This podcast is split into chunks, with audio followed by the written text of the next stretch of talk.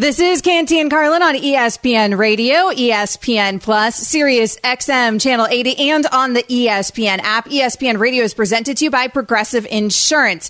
We've got a Chris problem again today, Courtney. That intro's such a lie, right? 99 problems, but a Chris ain't one. Today we've got a Chris problem, but a Chris problem really is no problem because you've got Amber Wilson and Courtney Cronin here. You can tweet to both of us at Amber W Sports, at Courtney R Cronin. You can also always join the conversation. Courtney and I are taking you up until 7 o'clock Eastern. So give us a call, 888-SAY-ESPN, 888-729-3776. And there's a ton for us to get to, Courtney, on today's show.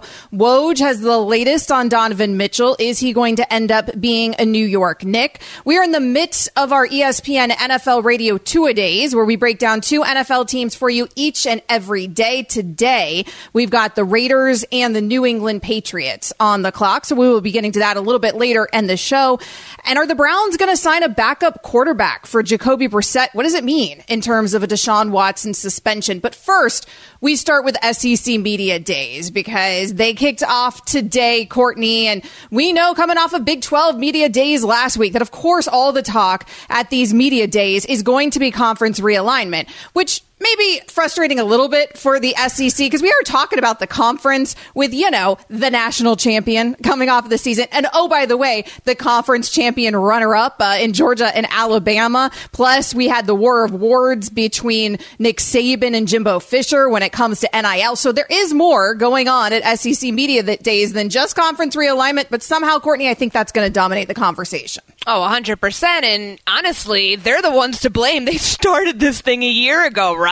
With Texas and Oklahoma joining the SEC. And we know that Commissioner Greg Sankey, in his State of the Conference address earlier this morning, seemed to kind of hush the notion that the SEC is looking for world dominance in college football and trying to poach other teams. And they feel like they're okay with where they're at right now in the State of the Conference with 18 teams. But Amber, we know that this is headed towards a super conference college football league, whether it's the Big Ten, the SEC, and then giant question mark there right in the middle. We'll see if another one of the Power Five conferences is able to become the third super conference or if they have to join forces. But this is something that was a big topic of conversation at Big 12 Media Days, and we heard from a lot of the teams who felt scorned. I mean, you heard Mike Gundy last week blaming Oklahoma for leaving and leaving the conference in such dire straits and ruining some of the rivalries, but the SEC is on the other side of this. They're a benefactor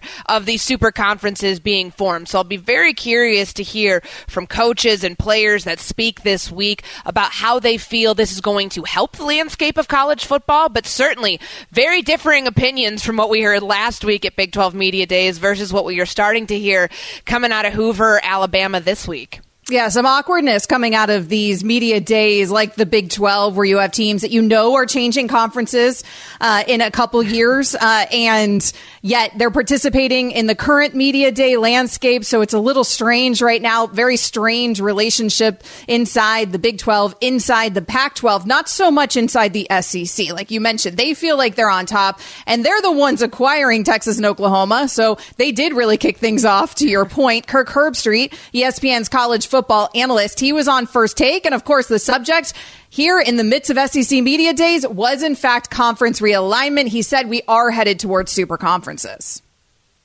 The more I listen and the more I'm talking to people, I wouldn't be surprised if we settle ultimately at three power conferences. You know, those teams that are left out of joining the Big Ten. I don't know what's going to happen with Notre Dame, but just for argument's sake, if they eventually give in and go to the Big Ten, that put the Big Ten at 17. You know the Big Ten's going to go get one more or two more, right? So that'll change things up drastically. But whoever's left when the dust settles, they don't go into the SEC. They don't go into the Big Ten. I think there's a good chance we're going to end up with three power conferences with right around 20 teams. I mean, it would make sense, Courtney, if we're headed towards a Big 12, Pac-12 merger based on what's happened between those two conferences. I feel like that's what they're starting to evaluate. And then, of course, we know about the movement here with the SEC and the Big Ten. So those two conferences aren't going anywhere. So somebody else has to figure out a way to compete with the Big Ten and the SEC. For a moment there, it seemed like we might be going to like a super conference, which would just result in like a new NCAA format. But maybe now it looks like kind of a trifecta, if you will, where we would get three major conferences, the Power Three, not the Power Five, if you will. Yeah, and I do believe that there's the likelihood that the ACC, the Big 12, and the Pac-12 will try to form something together. Like, they realize that they're probably not as powerful on their own because of their individual brands that they're all struggling to hold on to at this point. Like, let's think about how much of peril the ACC could potentially be in, because you've got brands like Miami, Clemson, Florida State in there too. Like, you can't tell me that the SEC isn't thinking regionally all of those teams would make sense to join the SEC. And I know Greg Sankey said that they're okay for now, but come back in a couple months, come back in a couple years, and maybe they'll add two more to make it 20. Like, those teams make sense. And so I think when you look at where the ACC stands right now, it realizes it probably can't stand on its own. Remember, Notre Dame is not part of the ACC for football. They're part of the ACC for all other sports, but that's an independent right now that's trying to figure out, can we survive on our own in spite of everything that's happening in the college football world with realignment and these super conferences being formed between the SEC and the Big Ten? Do they think that they have to join a conference at some point? So that makes things so tricky. I feel like the only way that we see this happen is by an actual sort of agreement. I know that we make a joke between what happened last year with the Big Ten and the Pac-12 and their alliance that lasted all of 11 months before Kevin Warren went and poached USC and UCLA from the Pac-10.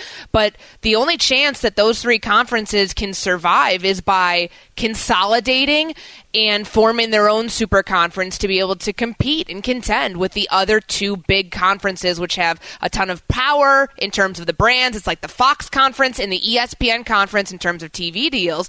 Like, there's nothing that college football loves more than trying to be the English Premier League light with this promotion and relegation, which seems like it's happening all throughout college football right now. And I feel like that's exactly where we are headed, like Kirk Herbstreit said, with other super conferences being formed.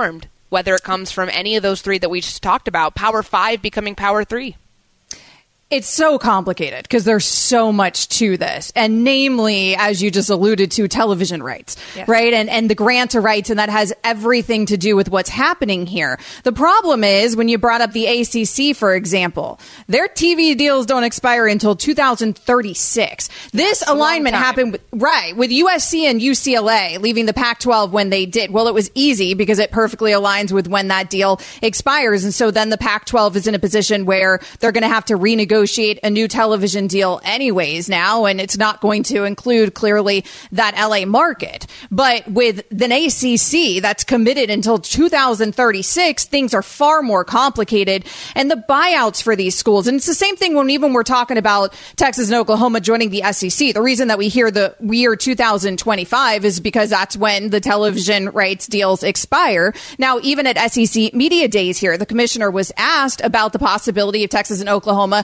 joining sooner, because of course that's been floated here, and he said, well, that's between the Big 12 and those guys. And the reason he said that is because those schools would owe something like $90 million if they leave before 2025, unless they work out a buyout with their conference as it pertains to those television deals. So there's so much to unpack here, Courtney. And then also the playoff ramifications in terms of, and I don't mean who qualifies for the playoffs, because that's a whole different conversation. When we were talking about playoff expansion, don't forget what was proposed for playoff expansion included an automatic bid for your Power Five winner. So obviously that would be affected if we reduce the amount of conferences that there are. But also when we're talking about how that money is split up, because right now they're proposing that it's going to be equally split up. And that's been the thing right now with the playoff system that we currently have in place. And with expansion, that was one of the proposals. Well, is the SEC and the Big Ten going to go for that if they are by far the dominant conference, bringing in all the revenue, and they're the ones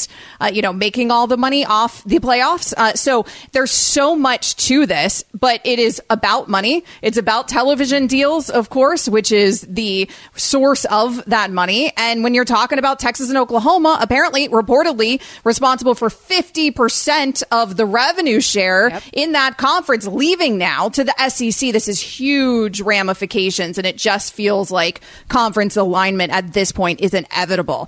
This is Canty and Carlin on ESPN Radio. Amber Wilson and Courtney Cronin taking you up until 7 o'clock Eastern, filling in for the guys. Courtney just mentioned the Notre Dame component of the story as well. Obviously, Notre Dame independent, but would they be in a world of conference realignment if we really do go to super conferences? We will unpack that in just a moment. But first, Courtney has a word from Vivid Seats.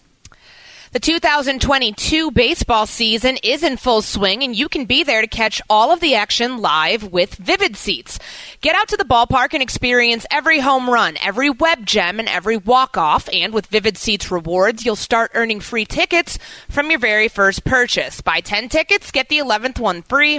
That's like getting 10% back on every ticket. From the box seats to the bleachers, Vivid Seats has you covered with tickets at great prices all summer long. Just visit vividseats.com or download the app today. Vivid Seats, life happens live.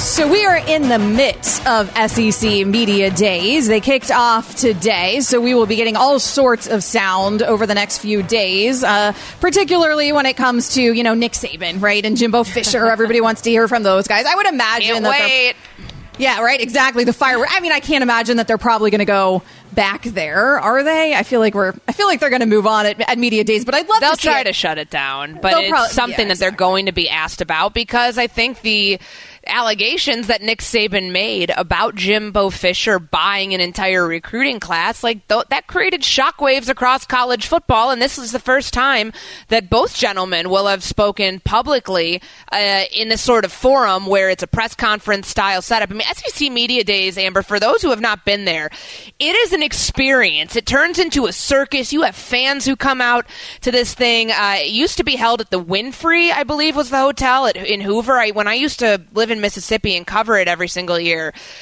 You're covering the event itself, and then it's a spectacle because you have a lot of fans, particularly those who travel in from Tuscaloosa to catch a glimpse of their Lord and Savior, Nick Saban.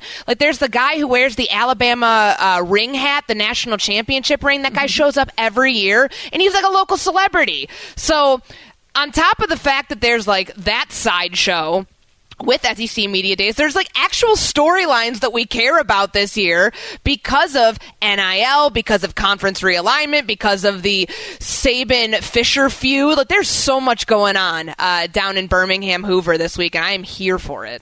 Not to mention, again, this is the conference with a national champion. I feel like nobody cares about that. We forget about that because of everything else that's happened to create shockwaves throughout college football this offseason. It really is quite remarkable. But you mentioned earlier in the show that Notre Dame is independent. And if we end up going to a 2 or 3 conference system, do you think that Notre Dame can actually remain independent when it comes to football? Not for much longer. I think the thing with Notre Dame is going to be which crumbles first. The college football playoff, which its contract right now is through 2026. There's not that many more years of it in its current state. Or does the ACC crumble first? So whichever happens first, I believe is going to be the tipping point for Notre Dame in not being able to stay independent much longer and having to join one of these conferences, whether it's the SEC or whether it's the Big Ten. To me, it doesn't make sense from a financial perspective. When you think about the TV dollars that are being poured into, which essentially is the Fox conference and the ESPN conference in terms of TV rights for both Big Ten and the SEC, respectively. I know Notre Dame has its own TV deal with NBC right now, and that's a very lucrative contract, but I just don't know with the Big Ten media deal that is, I believe, almost negotiated, almost there. They're still trying to figure out what they do in terms of the financial part of USC and UCLA, but that's why when we thought that we were going to get an answer on what that media rights package looked like at Memorial Day, there was kind of this pause and all right, well, what's going on? Well, very clearly, something like this was in the works and is now being pushed through, like that's going to be probably $1 billion worth of revenue that comes into the fold for the Big Ten as a conference.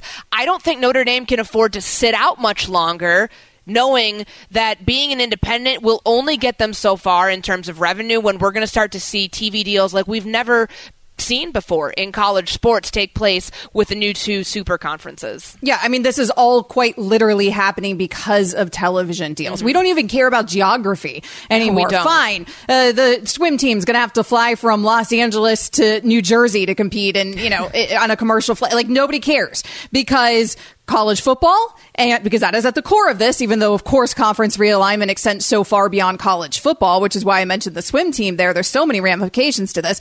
But then also money and television deals. And that is what is moving all of this and moving these teams from conference to conference. So I don't understand how Notre Dame could stay independent really either, Courtney. Now, I've learned a lot more about these television deals than I ever knew now that we've been having this conference realignment conversation over the course of the last year. And we are quite literally talking about billions of dollars. Yes. Now, as I understand it, Notre Dame's contract with NBC that pertains just to college football is about $15 million per year, and then they have their contract with as ESPN pertains to ACC for their other sports at Notre Dame, as you mentioned, a member of the ACC for other sports. But for $15 million a year, sounds like a boatload of money. Doesn't sound like anything compared to some of these other numbers that we're watching being thrown around in what could potentially be television deals coming off of power conferences or super conferences or mega conferences, however you want to go ahead and define that. Now, the Irish deal with NBC runs through 2025. Mm-hmm. So we don't have much longer in that deal, Courtney. And it's not like the ACC deal where they're locked in until, you know, 2036. They are in the other sports, though, don't forget. And that's what kind of confuses this situation potentially. And the thing with Notre Dame, like we know that just from what's been reported when all of this stuff started popping off at the end of June, that Notre Dame's athletic budget is not, I'm going to say, in dire straits by any stretch. I mean, they have an incredible endowment. They make a ton of money off of being a national brand, but like they have some issues that they have to fix. It's not this endless pot of money that maybe we once thought it was. In leaving the ACC too, they're going to have to, if that ends up happening, they're going to end up having to pay a pretty sizable fee to leave the conference, just like what Texas and Oklahoma are doing to leave the Big 12 to go to the SEC. But I do feel like if you join the Big 10, if you're Notre Dame, the conference that has been after you since the beginning of time, that would fix some of the financial issues that they currently have. Like, it's kind of wild when you think about that, knowing that their TV contract that expires in 2025, it's only $15 million a year. Does that not sound like, when we're hearing some of these numbers of how lengthy these deals are and just the overall size of them, doesn't $15 million sound like chump change for a brand like Notre Dame? Very much so. It's crazy. And perhaps it is now in this era that we're entering into in college football. So I have a hard time believing they can stay independent. But here was Brian Kelly at SEC Media Days, obviously the former coach of Notre Dame, now the head coach of LSU, lured away by LSU with something called a little money, speaking of money. And he was asked about the possibility of Notre Dame ever joining a conference. You know, certainly Notre Dame still is, you know, a coveted, you know, university in terms of, you know, what conference would want them. You know, Jack Swarbrick knows what he's doing. He's got his ear to the ground. They're going to land into a good position no matter what they do, whether they stay independent or whether they go into the, you know, one of the other conferences. You know, Notre Dame can carry itself pretty good.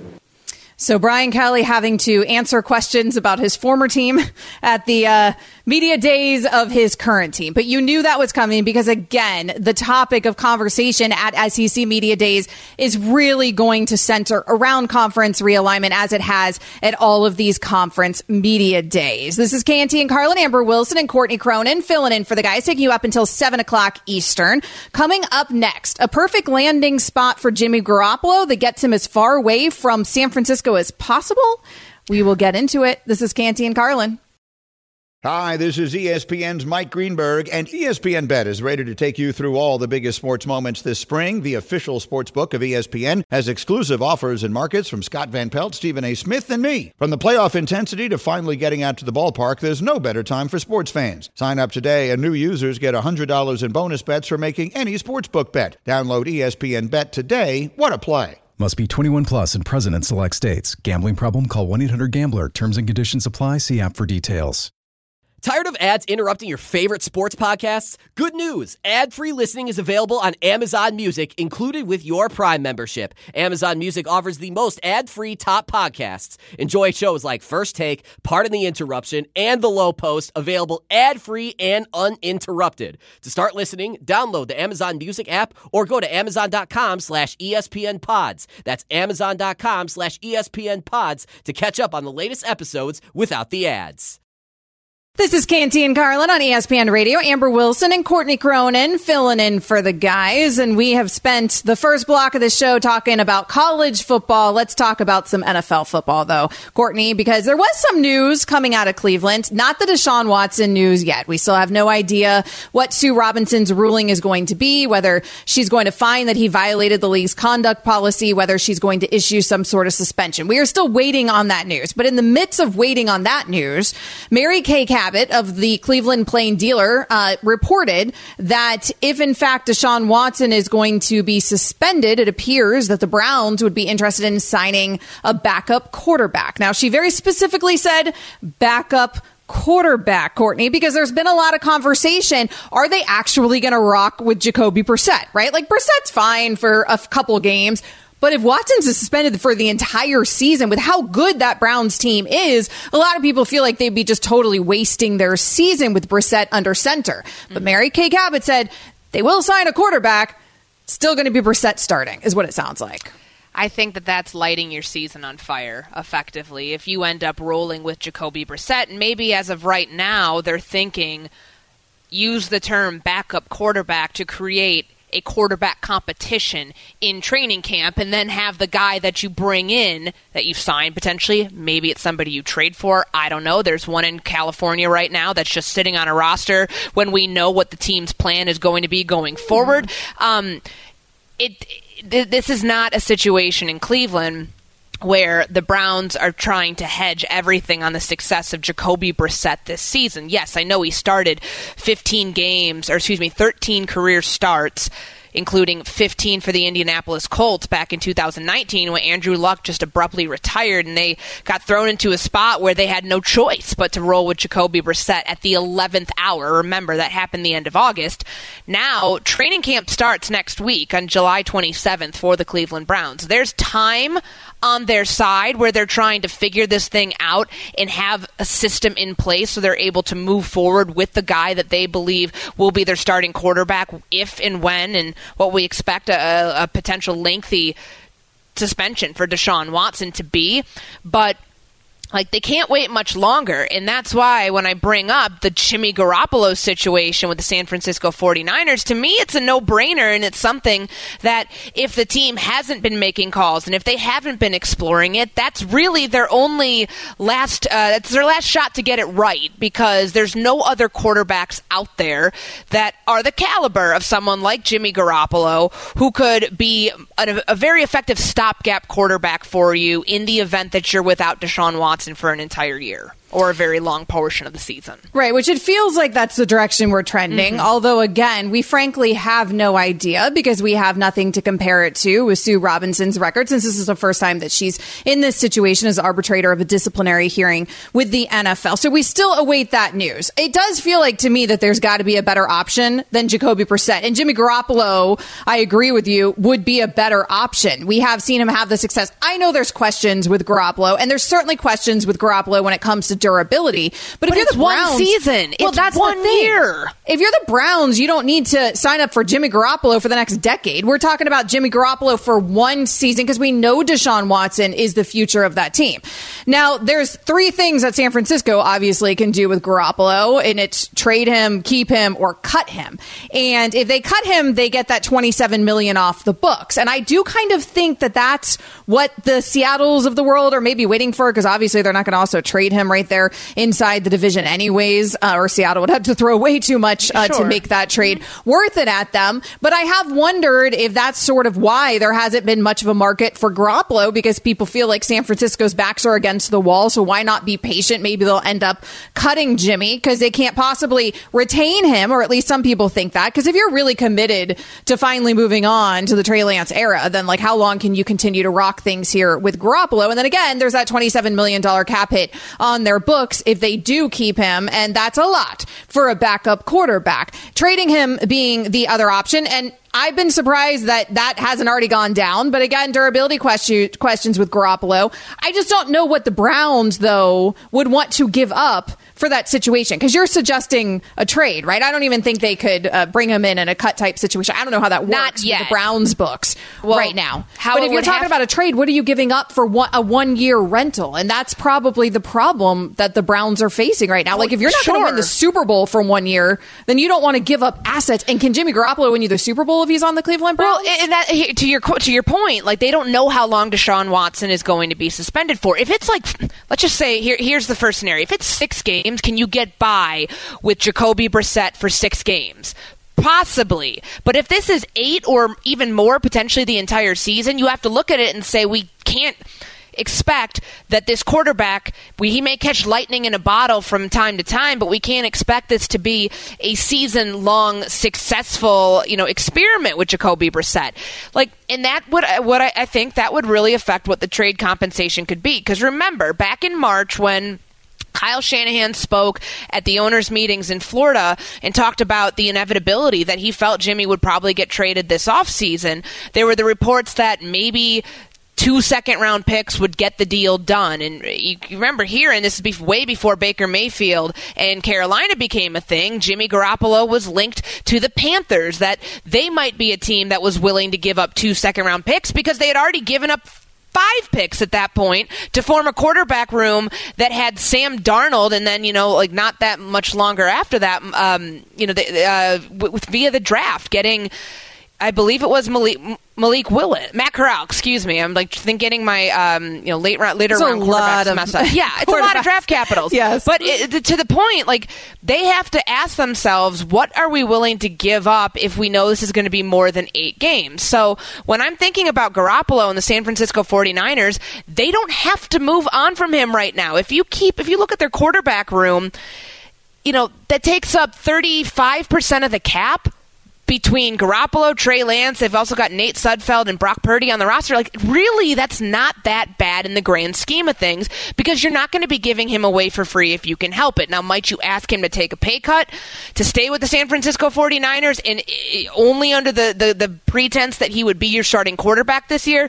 Potentially. I also don't think that the 49ers should be in any sort of rush. Trey Lance, out of all the second-year quarterbacks we're going to be talking a lot about this year, has played the least amount of football. I don't think that there's any rush to throw him back into the fire. We saw what he looked like last year in spurts, and there was a lot of hope and a lot of promise from that. But Jimmy Garoppolo got you to the Super Bowl the first year he was the starter in San Francisco, and then takes the team to the NFC Championship last season. I know there's going to be people say, well, he didn't do all of those things. Well, he also didn't mess them up from getting there. So there's that argument about whether Garoppolo should continue to be a starter for the 49ers, but this is the best quarterback option for the Cleveland Browns as it currently stands. They just have to figure out how patient they're willing to be. Do you want to go, Amber, an entire training camp not knowing who your quarterback's going to be come week 1, because yes, they can wait until August 30th, cut down day, and wait until Garoppolo gets cut and then try to sign him as a free agent from that point out. But you've got about 10 days before the start of the season at that point, and you're asking Jimmy Garoppolo to come in and then all of a sudden have everything meshed together perfectly for their week 1 opener against the Carolina Panthers. That's not realistic, so doing something sooner comes via a trade. It's just how expensive is that price tag going to be? Yeah, I think the problem with retaining Jimmy Garoppolo in San Francisco, frankly, comes down to the development of Trey Lance. I mean, it's been a disaster, I think, in Miami with Tua Tagovailoa because he always had a vet breathing over his shoulder, and that never worked, toggling quarterbacks back and forth. That's what you would be concerned about, I think, if you're San Francisco. They could also be patient, though, and, of course, trade him in season. If a quarterback gets injured, maybe the asking price would go up. Absolutely. And so maybe that is what San Francisco is waiting for rather than the thought that they actually would retain him there on their roster. Coming up next, Ja'Marr Chase was left off the Madden Top 10, and he ain't happy about it. We'll tell you why. This is Canty and Carlin on ESPN Radio. 10 seconds on the clock. How many things can you name that are always growing?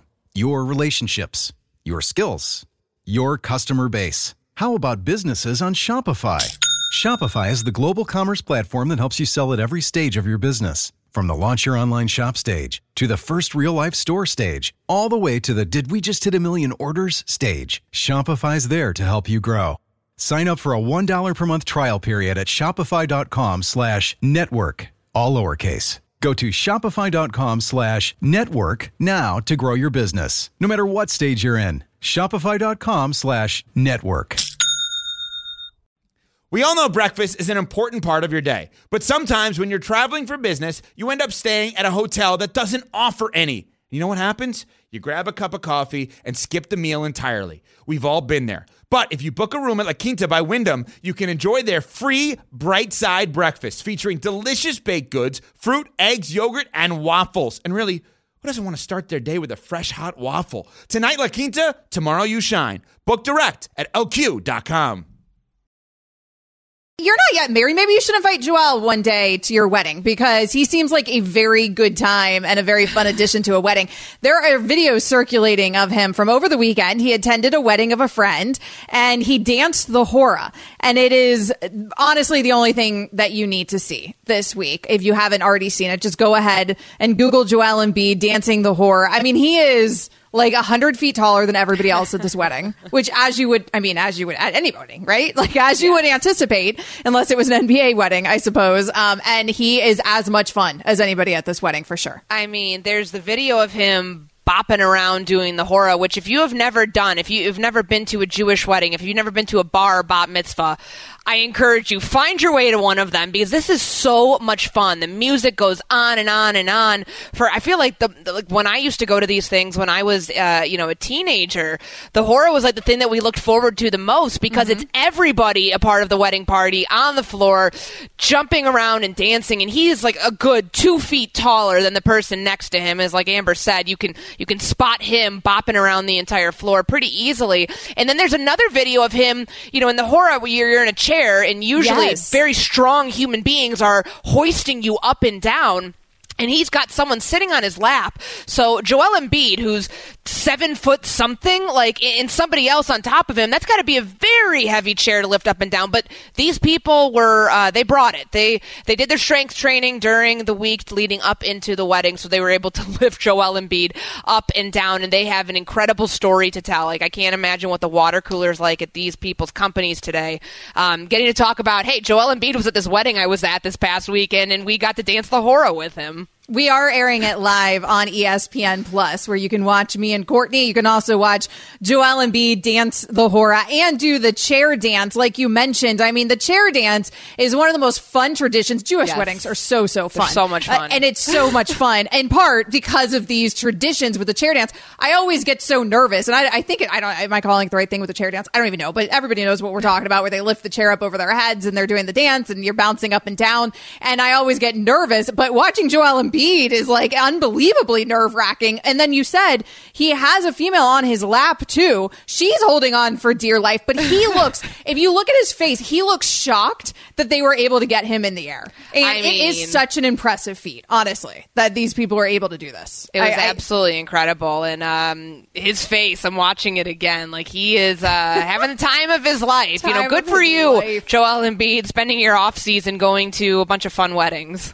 That is pure joy on Joel Embiid's face. So if you haven't seen it, definitely Google it. Joel Embiid, the life of the party. This is Canty and Carlin on ESPN Radio. ESPN Radio is presented to you by Progressive Insurance. Amber Wilson, Courtney Cronin, we are filling in for the guys. You can tweet to us at Amber W Sports. That's me. At Courtney R Cronin. That's her.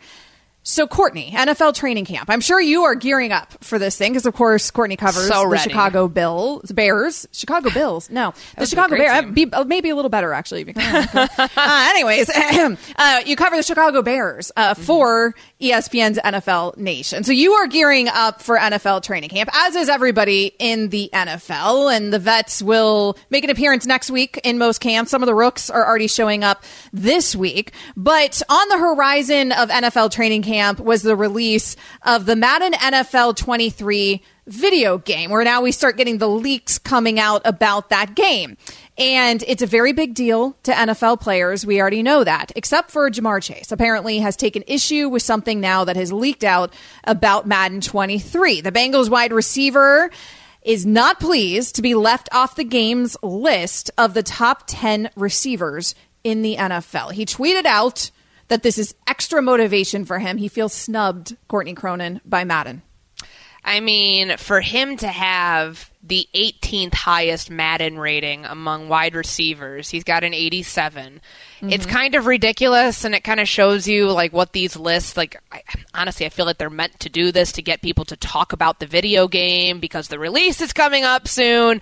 And if you get somebody who just had an incredible rookie season and make them feel slighted for what their Madden rating is, and you get their entire fan base behind it, and people are like, yeah, forget Madden, whatever, we're still going to go out and buy the video game. Still going to go out and buy the video game. Still going to go out and try to prove them wrong. I tend to think it's all part of this scheme because we talk about this every single year. There are players who hate their Madden rating or no, my speed should be a 99 because I'm XYZ. Like there's just so much that goes into this stuff that of course truly doesn't matter whatsoever. Ja'Marr Chase, former number 5 overall pick, took the Bengals to the Super Bowl last year. His contributions were a major reason that offense was so good. This shouldn't matter to him whatsoever. He was the NFL Offensive Rookie of the Year, and whether this is motivation or not, you know, fortunately for NFL players, there's no sort of compensation via their contracts tied to what your Madden rating is. So I think Ja'Marr Chase will be just fine. But yeah, it was a little glaring to see where he was on that list. I mean, Tom Brady's gotten snubbed on the Madden rankings previously too. So at least another GOAT at his position realizes what that feels like. Well, and Tom Brady tweeted out to make Ja'Marr Chase feel a little bit better. He tweeted out, "Don't sweat it, man. Madden didn't even put me in the game my second year." So he didn't even make the game at all. Exactly. So, we're talking about the greatest quarterback ever live, right? So, I mean, things turned out okay for that Brady guy. So things will probably turn out okay for Ja'Marr Chase. I just love the fact that these guys care this much about their Madden ratings because they claim they don't care about fantasy, right? Like they claim they don't pay attention to anything with fantasy. But for some reason with Madden, and I guess it's the game generation that they just care about. I mean, they probably grew up themselves playing Madden, so they care, I guess, about these video game numbers. You mentioned 99 there. Devontae Adams is the receiver rated at a 99 in 2023's Madden. Cooper Kupp is next at 98. Tyreek Hill, DeAndre Hopkins, Stephon Diggs, Justin Jefferson, Mike Evans, Terry McLaurin, Keenan Allen, and Amari Cooper are the ones that round out the 90s. So that's the list that Ja'Marr Chase had retweeted and said, I'm going to keep working, extra motivation. He just barely missed that list. But also, Courtney, I mean, who are you taking off that list? You know, like I don't have a big problem with this when we're talking about the rating system. Although it feels like, if you just think about it and you're not looking at the list, it feels ridiculous that Ja'Marr Chase isn't on the list. But then when you're looking at all the competition and the numbers, you know, and I don't know. I'm not doing Madden ratings, but none of this seems insane to me. They have him ranked, so if you're looking at like what, it comes in blocks, so 1 through 10, and he's in the 11 through 20 category. And that's a list that has Deebo Samuel on it. It's got DK Metcalf. It's got DJ Moore. A.J. Brown's on there too. Adam Thielen, you know. It's not like the worst company to be kept in. These are all really, really good receivers. And, you know, what that top 10 list, I think it's obviously, you know, a big deal for a lot of guys, because to say, like, I'm a top 10 receiver in the NFL, because it translates not just to the Madden rankings, but the overall conversation about who's the best, who's the second best, are you a top 5 guy, are you a top 10 guy? Like, it's not as cool to be like, oh, I'm a top 20 guy on Madden, right. Because we know he's probably not a top 20 guy in real life. That number's probably closer to a top 10, top 12 receiver. It's all semantics. But again, this is what are we talking about right now? We're talking about a video game, because training camp's coming around the corner, and Madden knows exactly what they're doing every single year that they put these video games out this time of year with the rankings, gets everybody talking about it. We've got it talked about all over SportsCenter, all over ESPN Radio. I think everybody will be just fine. They know exactly what they're doing. Chase finished fourth in the NFL in receiving yards, third in touchdown receptions. So definitely a top 10 player in terms of real life numbers anyways. But Tom Brady was right, by the way. He was not on the Patriots roster on Madden 2002. As Bledsoe's backups, they had Damon Hoard and Michael Bishop. No Tom Brady. He turned out okay.